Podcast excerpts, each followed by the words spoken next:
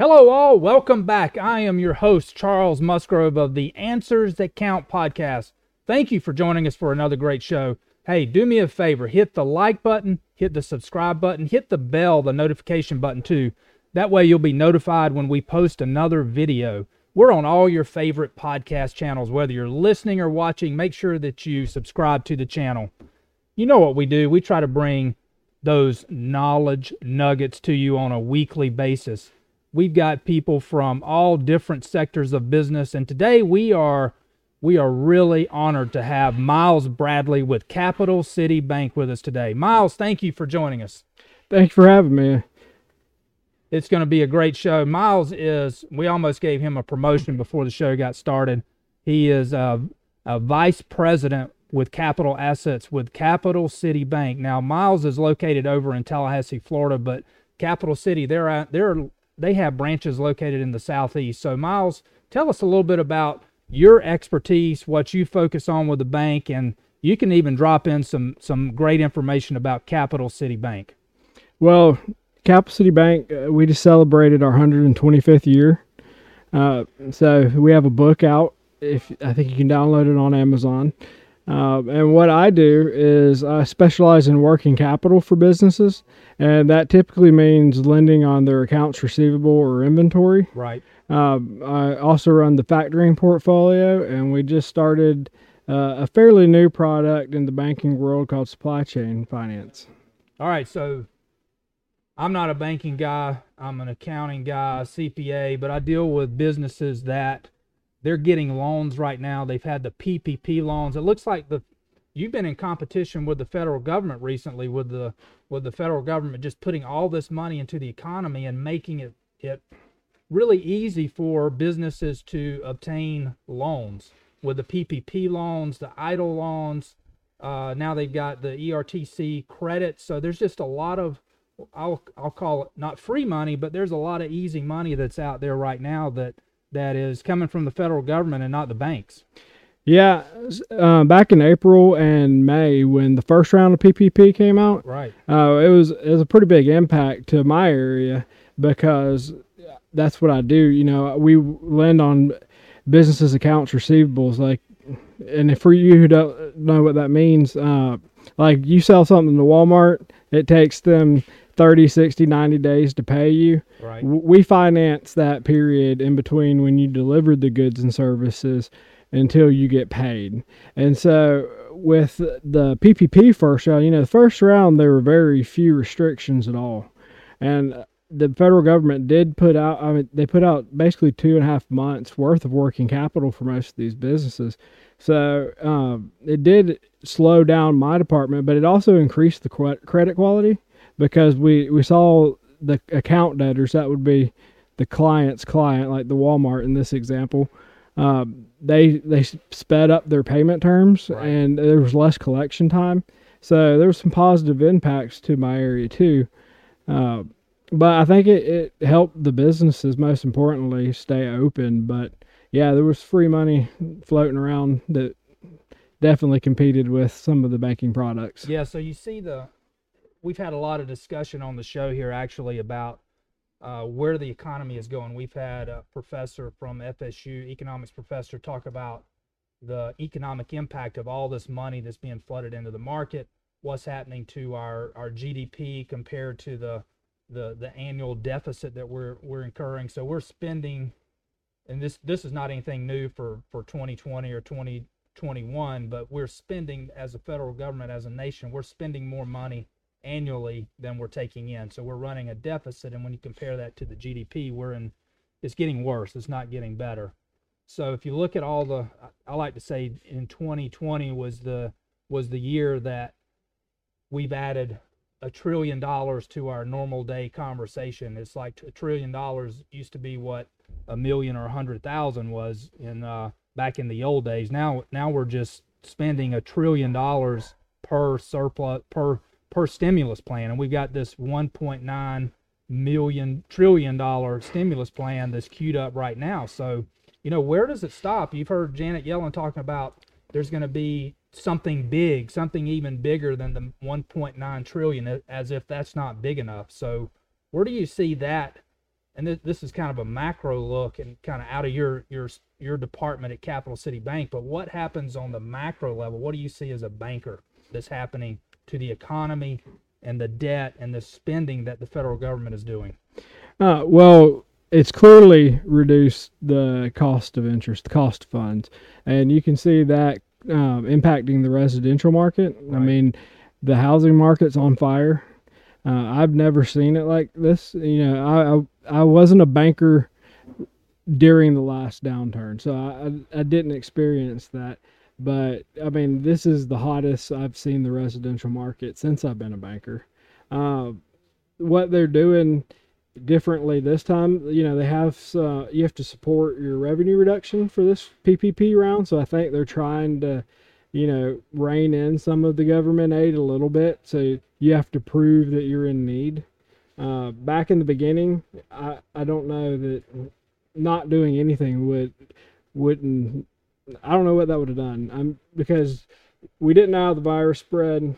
They sent people home uh, you basically shut down businesses by force and i think that those businesses actually going out of business going into bankruptcy laying off people would have probably been more detrimental to the entire economy so uh, i think that the second round of ppp is better it's targeted for um, businesses that need uh, I think that that should be the approach going forward. I don't know what it will be because you know we have a new administration, but I think the targeted really impacted uh, industries and especially the ones that have kind of been forced to shut down by the government or, or restrict their sales or Right. capacity. I mean that's a government order. That's basically like a taking. Like eminent Yeah. domain. You shut it down. So the government, if they shut you down, they have to compensate. Yeah, I totally agree with that. And there's a But it is a risk for the economy. you know, Yeah. all the debt we're taking on. I mean, Yeah. I that's fair. Yeah, and there's um, not to get into the veer off into the political discussion on this. So that y- you can take sides one way or the other, but the fact is that there's a lot of money that's been flooded into the economy, and it's coming from the the the the federal government, which means that technically has to be paid back in the future. So then it then it the numbers just get so huge that it it really brings into doubt whether or not we'll be able to pay that back or when, and what happens to the strength of the dollar because as you know, the the the dollar is backed by trust and hope and faith, and not a gold standard or any other standard. So You did do a podcast on Bitcoin, right? we have if you lose right. faith in the dollar. we have done that. So we have talked about Bitcoin, and you know what's uh, what what really happens when when uh, people get worried about the security in the markets, and we look we're looking at these bubbles right now. They go to scarce assets. So that's really where a lot of the smart money is going now is in scarce assets. So scarce assets are real estate. I mean, there's only so much real estate, and then prime real estate, and then uh, a lot of people call Bitcoin a scarce asset, even though it's a digital. You can't touch it. It's a digital. It's a digital asset. So yeah, I mean, I think that is uh, that really makes people pay attention to what's going on in the markets. We've got so many bubbles right now. We've got a. I think you'll acknowledge we have a debt bubble. We've got, as you as you said, a, a housing bubble. So you look you look at the housing prices, especially in in the state of Florida. I think in the at least in Northwest Florida, we've seen record year in 2020 with with the demand for housing and the pricing for housing. I mean, people are they're le- fleeing other states, coming to Florida, buying real estate sight unseen, and it's not like they're buying a a ten thousand dollar lean to. They're buying million dollar homes in the state of Florida without even stepping foot in them. So the the demand is is really just off the chain when it comes to the housing market. And Miles, we talked about this before. There's a there's a definite correlation between the cost of money, interest rates, and that housing bubble. Yeah, I mean, I'm not willing to say it's a bubble yet because, uh, like you said, there are people coming in from out of state, especially South Florida. Um, I have a buddy that does a similar business that I do down in Delray Beach, and he was telling me just about the influx of New Yorkers, New Jersey, um, coming down, buying property. One, that's most of their dreams their whole life anyway, right? Right. and then all the restrictions um, and you know people for the first time that I can remember are fleeing urban areas. So, you know, I don't know that it's a bubble yet. It could be, but uh, it's definitely with pe- with the cost of money uh, making your ability to buy more house right and and the demand drives up the price. I definitely think that there's inflation risk.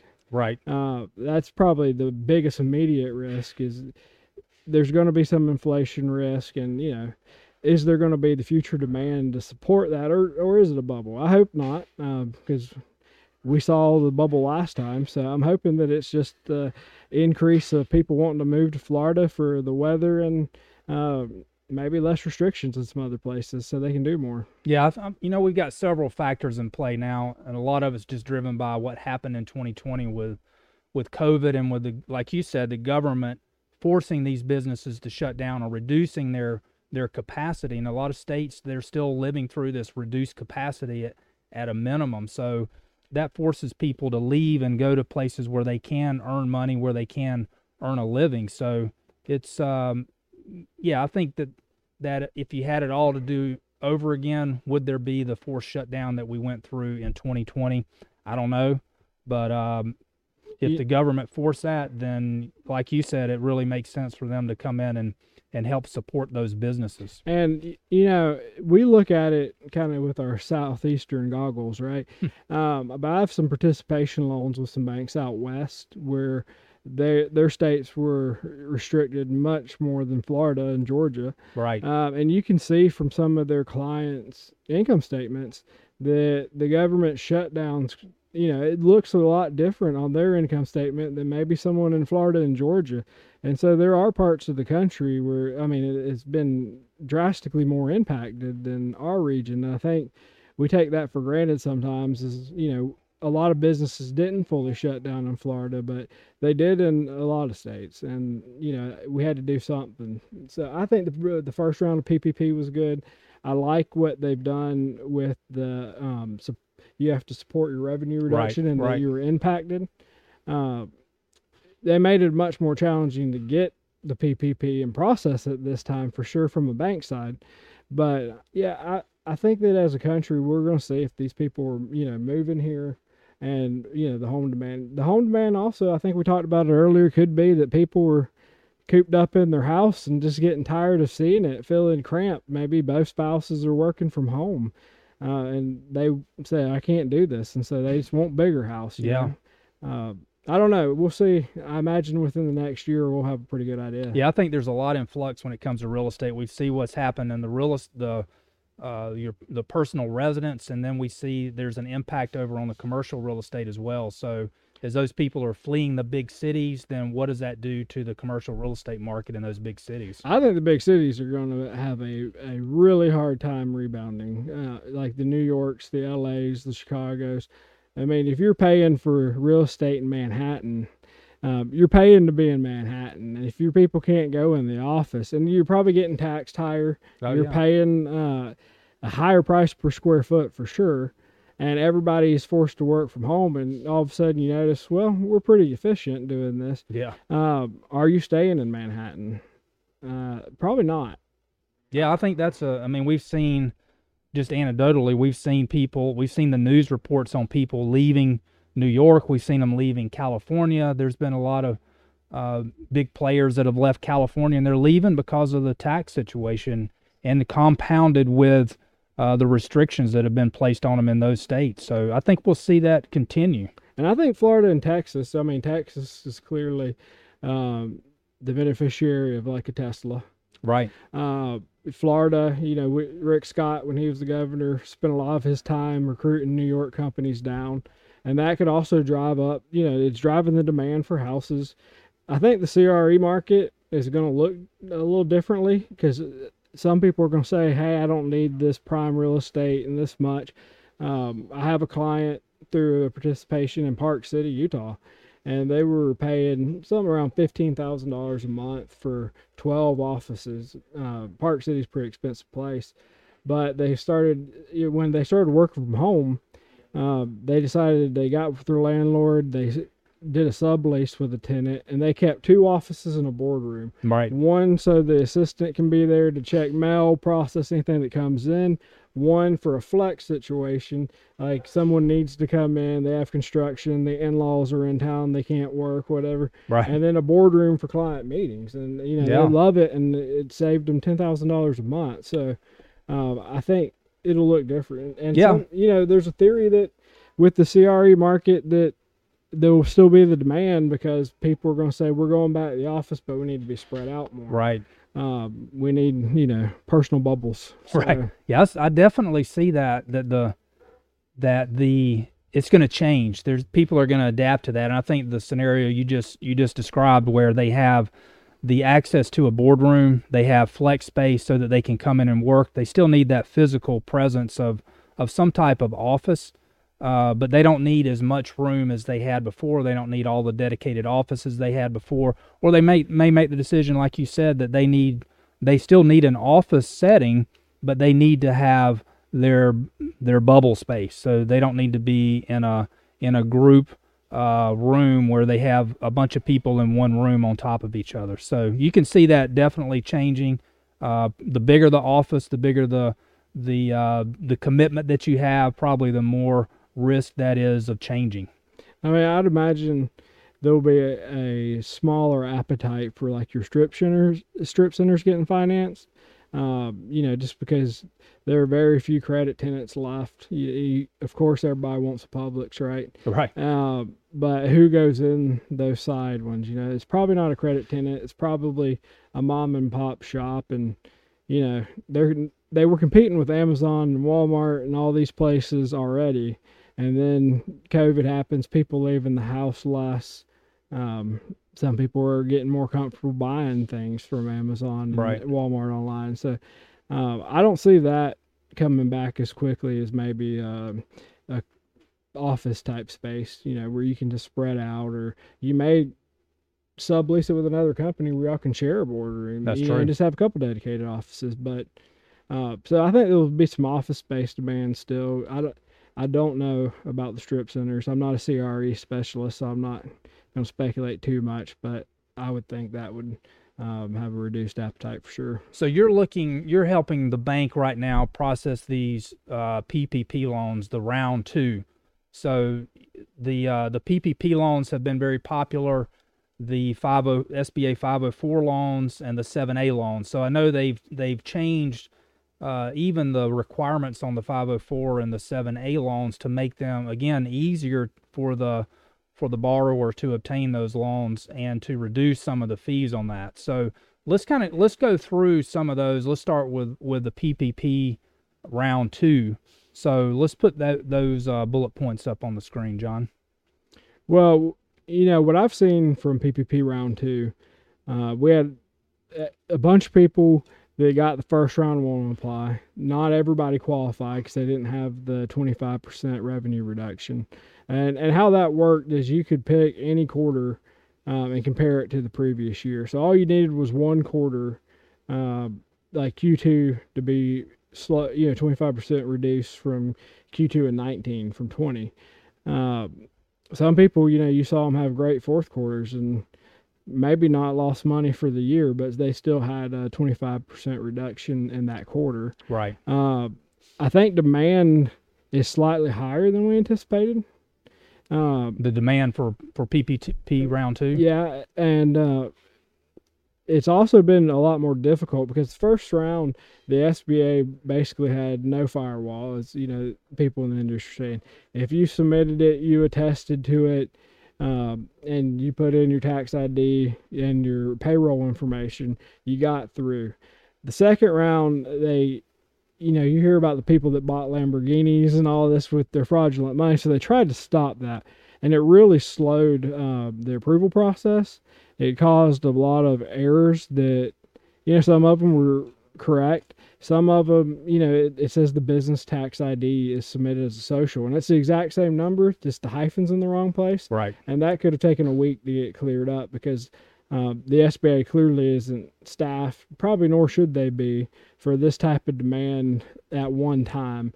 Um, but you know, it's been much more difficult. They they have restrictions on certain types of industries. Um, you know, and it, mainly it's going off of your NAICS code. So you know, if you're a, a 72 we're your hospitality, whether that's restaurant or hotel, you get three and a half times versus two and a half times. Um, if you have a 52, you could be a, like one that I've been working for two weeks. It's a pawn shop, but because they're a 52, so are lenders in your NAICS code, and lenders aren't eligible.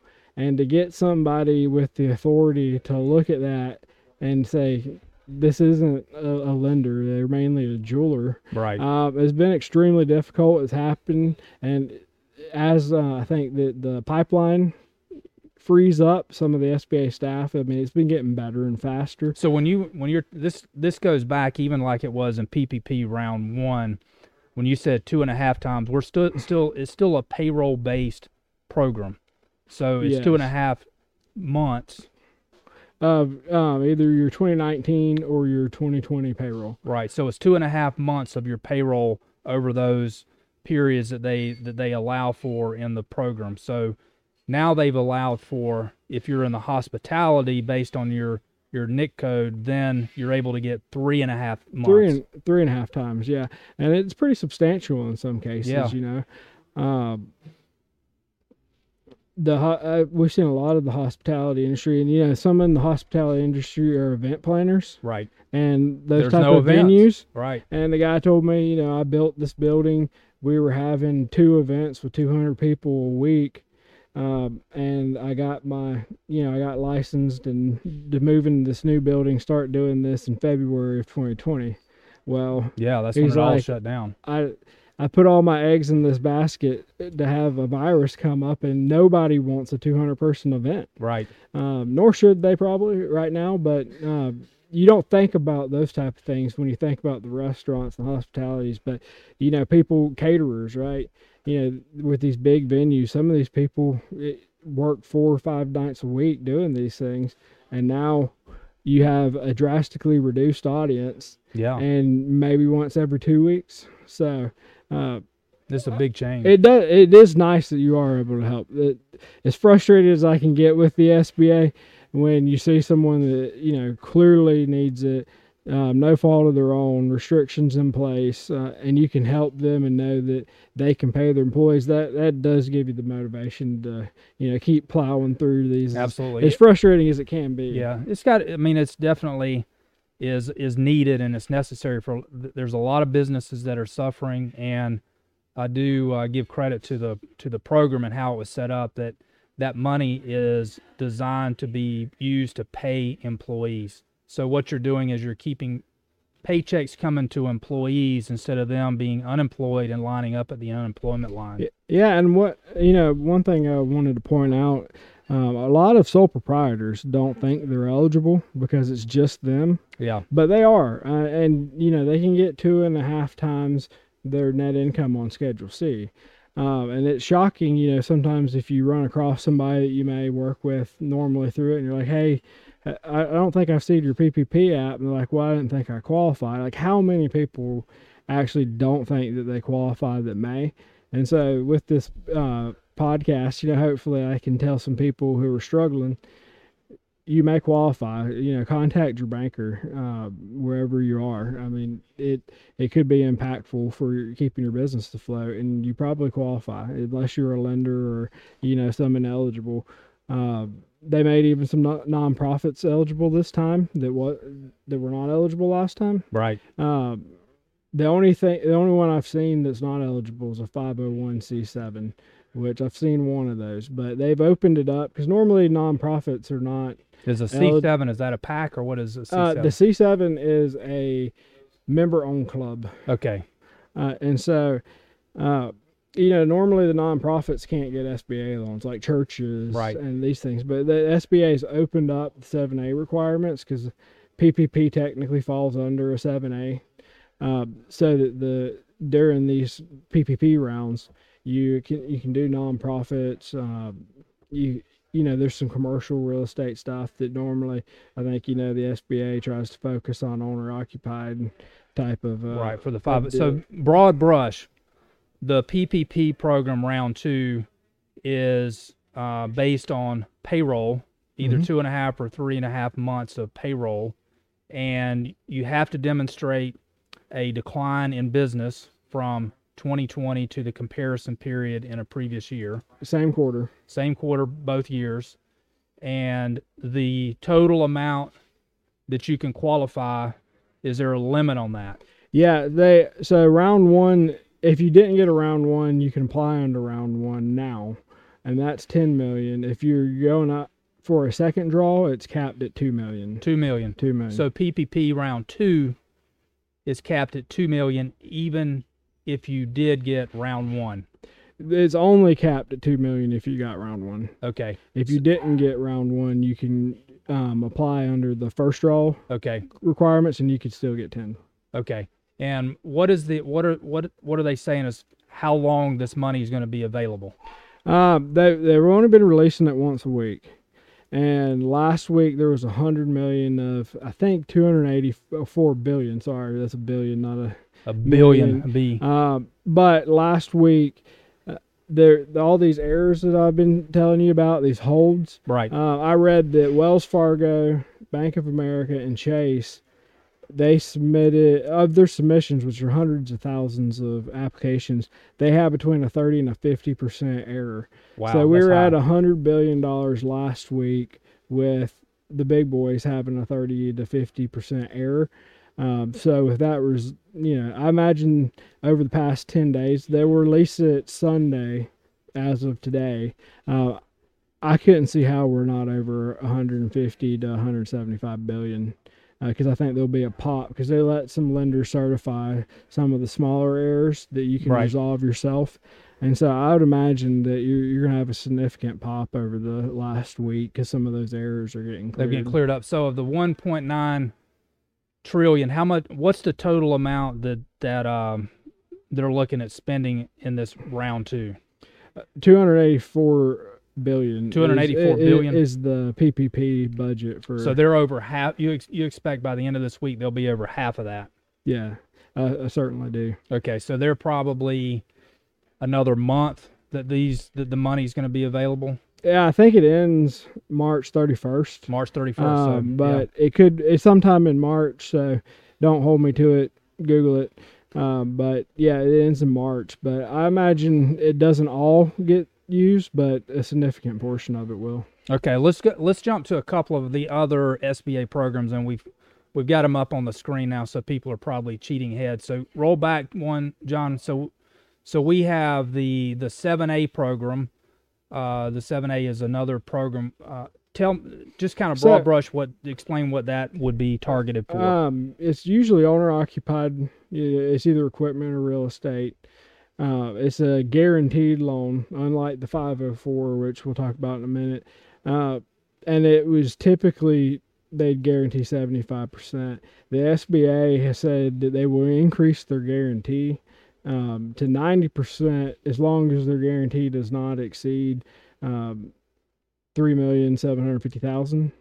Uh, so that guarantee is a benefit to the bank.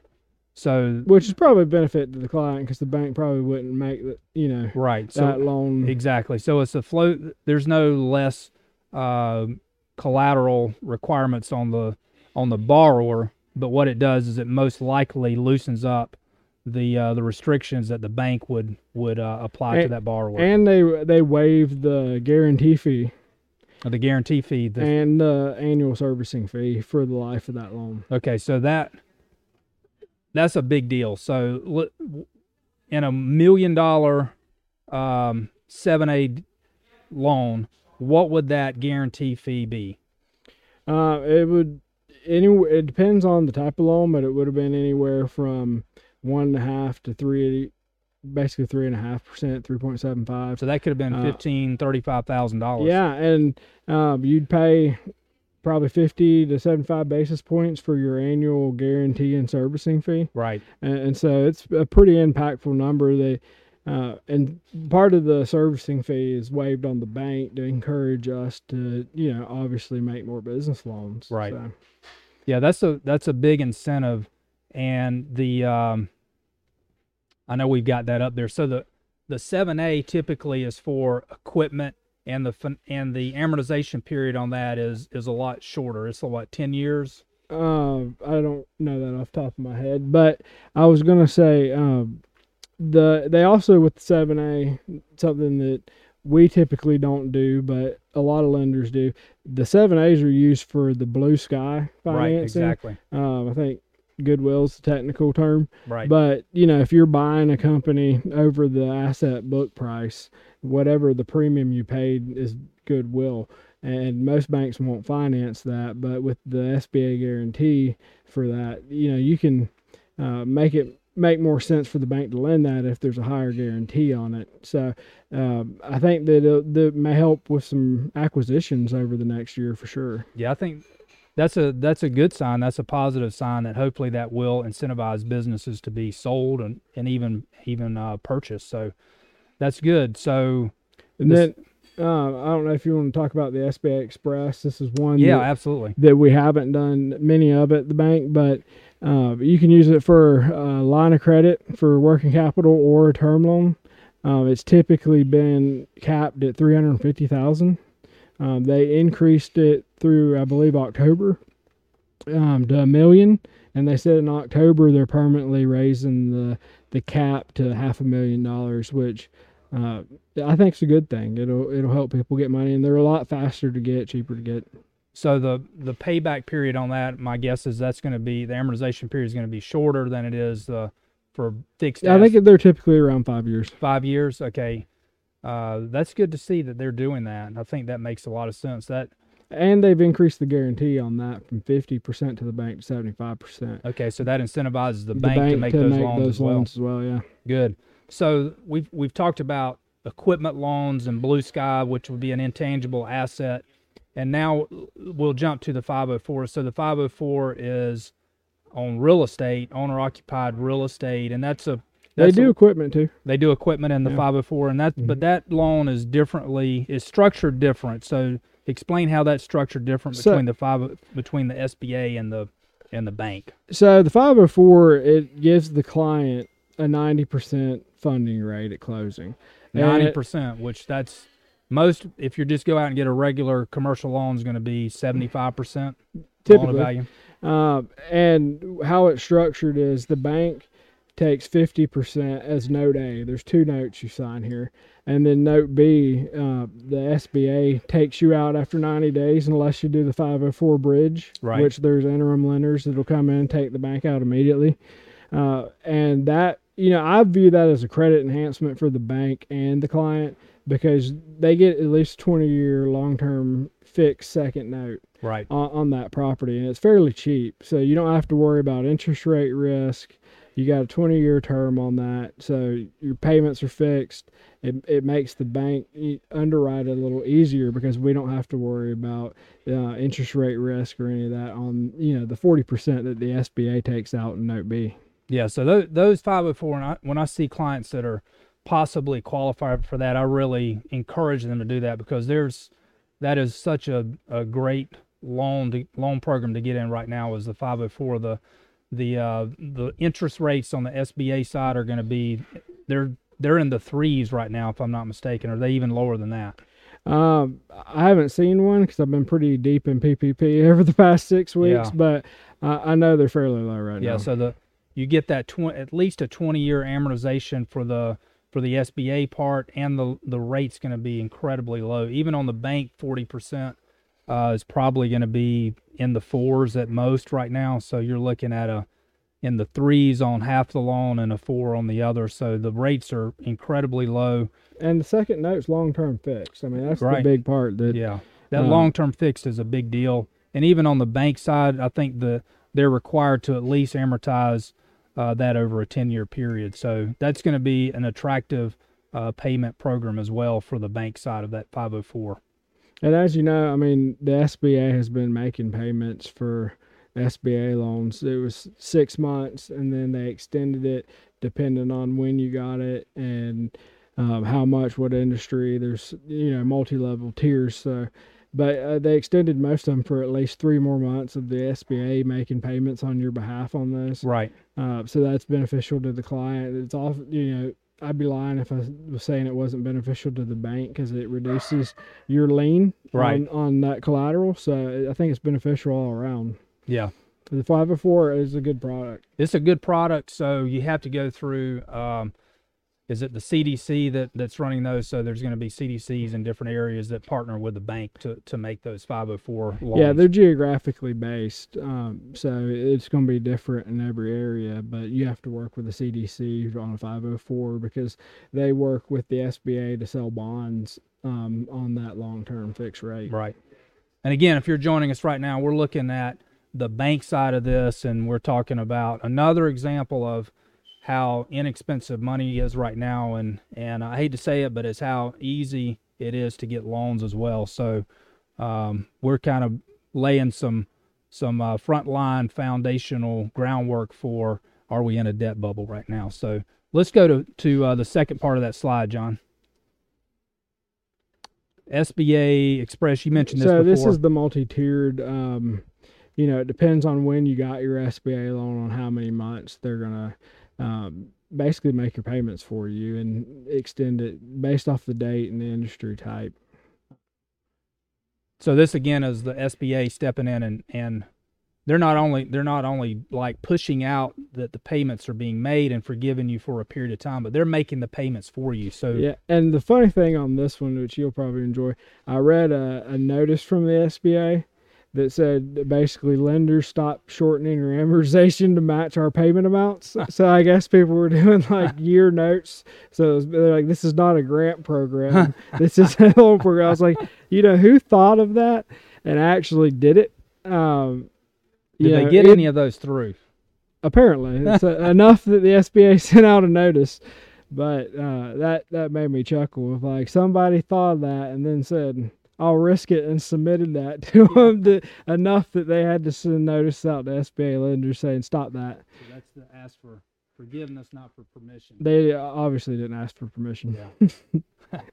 a bit of uh, humor there with the SBA, so and the creativity of uh, some of those business owners out there in the You bank going along with it, it. yeah. you got to you got to respect that creativity. Anything else highlights here we want to mention? No, just because it, it it's all variable based on when you got it and what type of business you have. So I just I'd look up the the payments that the SBA saying they'll make on your behalf. Uh, they're going to do it for a limited amount more time until their um, funding pool runs out. All right. So you know if you're thinking about looking into it now, check the bulletin points to see you know what your business would qualify for the SBA to make payments on your behalf uh, because they are going to stop it when the funding runs out. So let's see. Is there anything left on the the third page, John? This is the These are the NAICS codes, um, which are the industry codes that your business is in.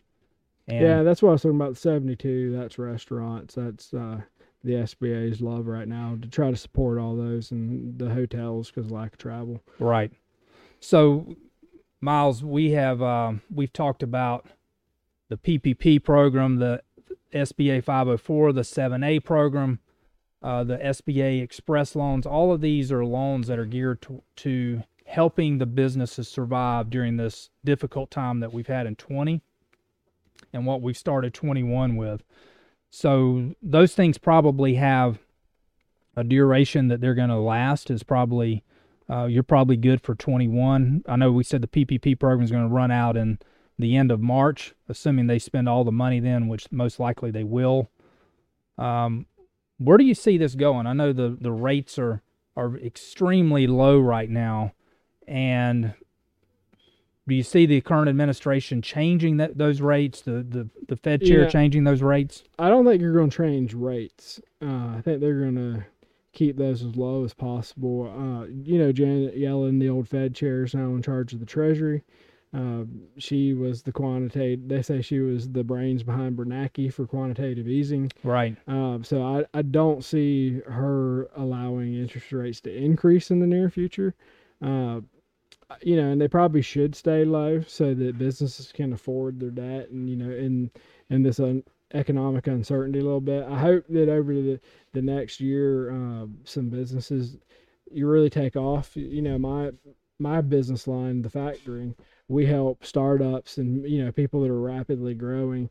And so I hope that, and you know, some people that had credit problems because we're we're underwriting their client, and so I, I think that over the next six months, there'll be a lot of people coming wanting to finance their AR because either you either they're growing or they had a credit blip during this. Right. Um, but I don't see rates going up. I mean, I, I do hope that they keep enough stimulus out there to keep, you know, to get us through to the vaccines and people are comfortable to get out there and, and do more and spend more.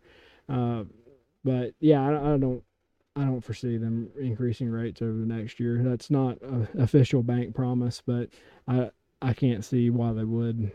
But I think you would advise people to lock in what they can now on their long-term debt so they get those those guaranteed locked in rates as long as they can. Yeah, because I, I don't think they're going to go much lower. And so, yeah, I would lock it in. Well, I hope they don't go below zero. Are, uh, uh, me too. Uh, but you know, some of these are uh, these programs with the stimulus. They only last until the legislation's funding run out. And so, if you're considering refining or you know financing something long term, the sooner the better because you you don't want the funds to run out for the program. That's true. Um, I mean, longer than am I debating doing this over the next year? It's well, when I decide to, will there still be funding for it? Because I don't know how much the Treasury can actually issue debt. Yeah, I think there'll be a couple more rounds of, of stimulus, but then of some sort. You know, you don't know that it's going to be directed to businesses. It could be straight to consumer. I mean, that's part of what you don't know about this administration's plan. Is people were talking, well, if they run out of PPP money, they'll just replenish it. Well, you don't know that. It could be direct to consumer. And so, if you are a business and you're looking to fix your interest rate and your cost or want a long term deal, I would say get it while you can. I mean, because you don't know this administration is going to be as you know small business focused as uh, we were set up through 2020. Yeah, it could be. It's just no guarantee. It could be, and it's uh, you know what was tacked on with this this 1.9 uh, trillion dollar I'll call it a stimulus plan is the fifteen dollars an hour uh, minimum wage across the board in, increase. So that's whether that stays in the in the bill, I don't know, but that's uh, we've seen that in over 30 states so far. Where over 30 states have passed this push to 15. So if they do that on a federal basis, it'll it'll take care of the rest of the states. And you know, in in the state of Florida, we have the benefit of the tip credit, which this federal bill does not does not do that. So that'll really punish businesses even more so.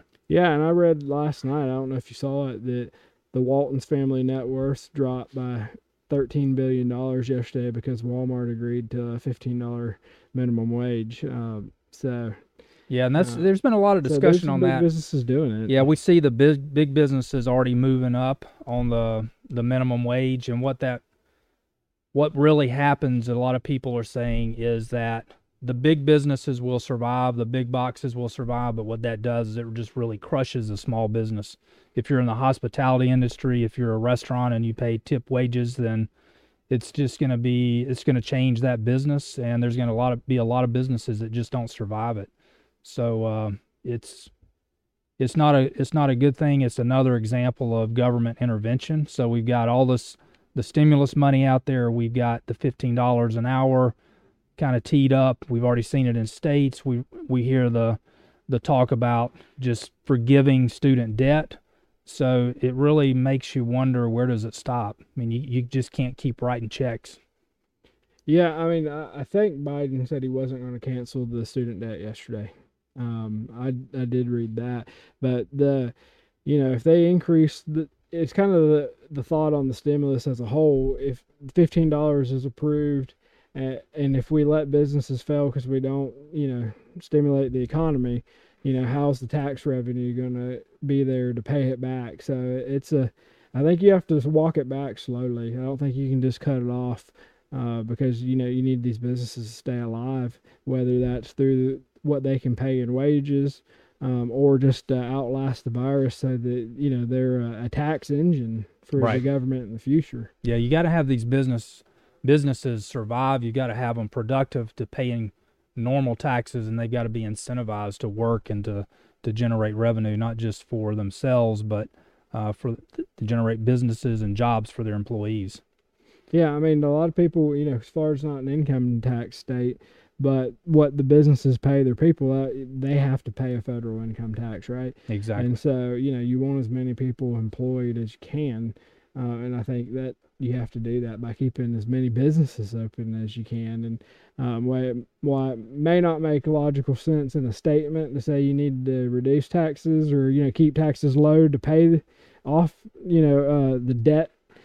I think you do because if you shut down the engines to, you know, generate the tax revenue and you have a few, you can't tax them 100%, right? Exactly. So go back to the Laffer curve and look at that. So Laffer was uh, one of the economic advisors for Ronald Reagan during his term. So that's a subject for another day. But Miles, anything else you want to touch on with Capital City Bank, with the banking industry, and the what we're seeing right now on the money side of our eco- economy? I would just like to say if you have a bunch of AR because your clients are taking a little while to pay you and you need the money now, uh, um, give me a call so we can look at financing that so your business can continue to grow and you can pay your people. Good. Miles Bradley with Capital City Bank. Thank you so much for being our guest today. It's been a great show that we've had today. I hope that we've brought some great information to you on the PPP loans, the SBA 504, the 7A. If you've got any questions, drop me a note in the comments and we'll get you an answer. I am Charles Musgrove, your host of Answers That Count. Thank you so much for joining us. Again, hit the subscribe, hit the like button. We'll be back next week. Thank you so much. Have a great day. Peace.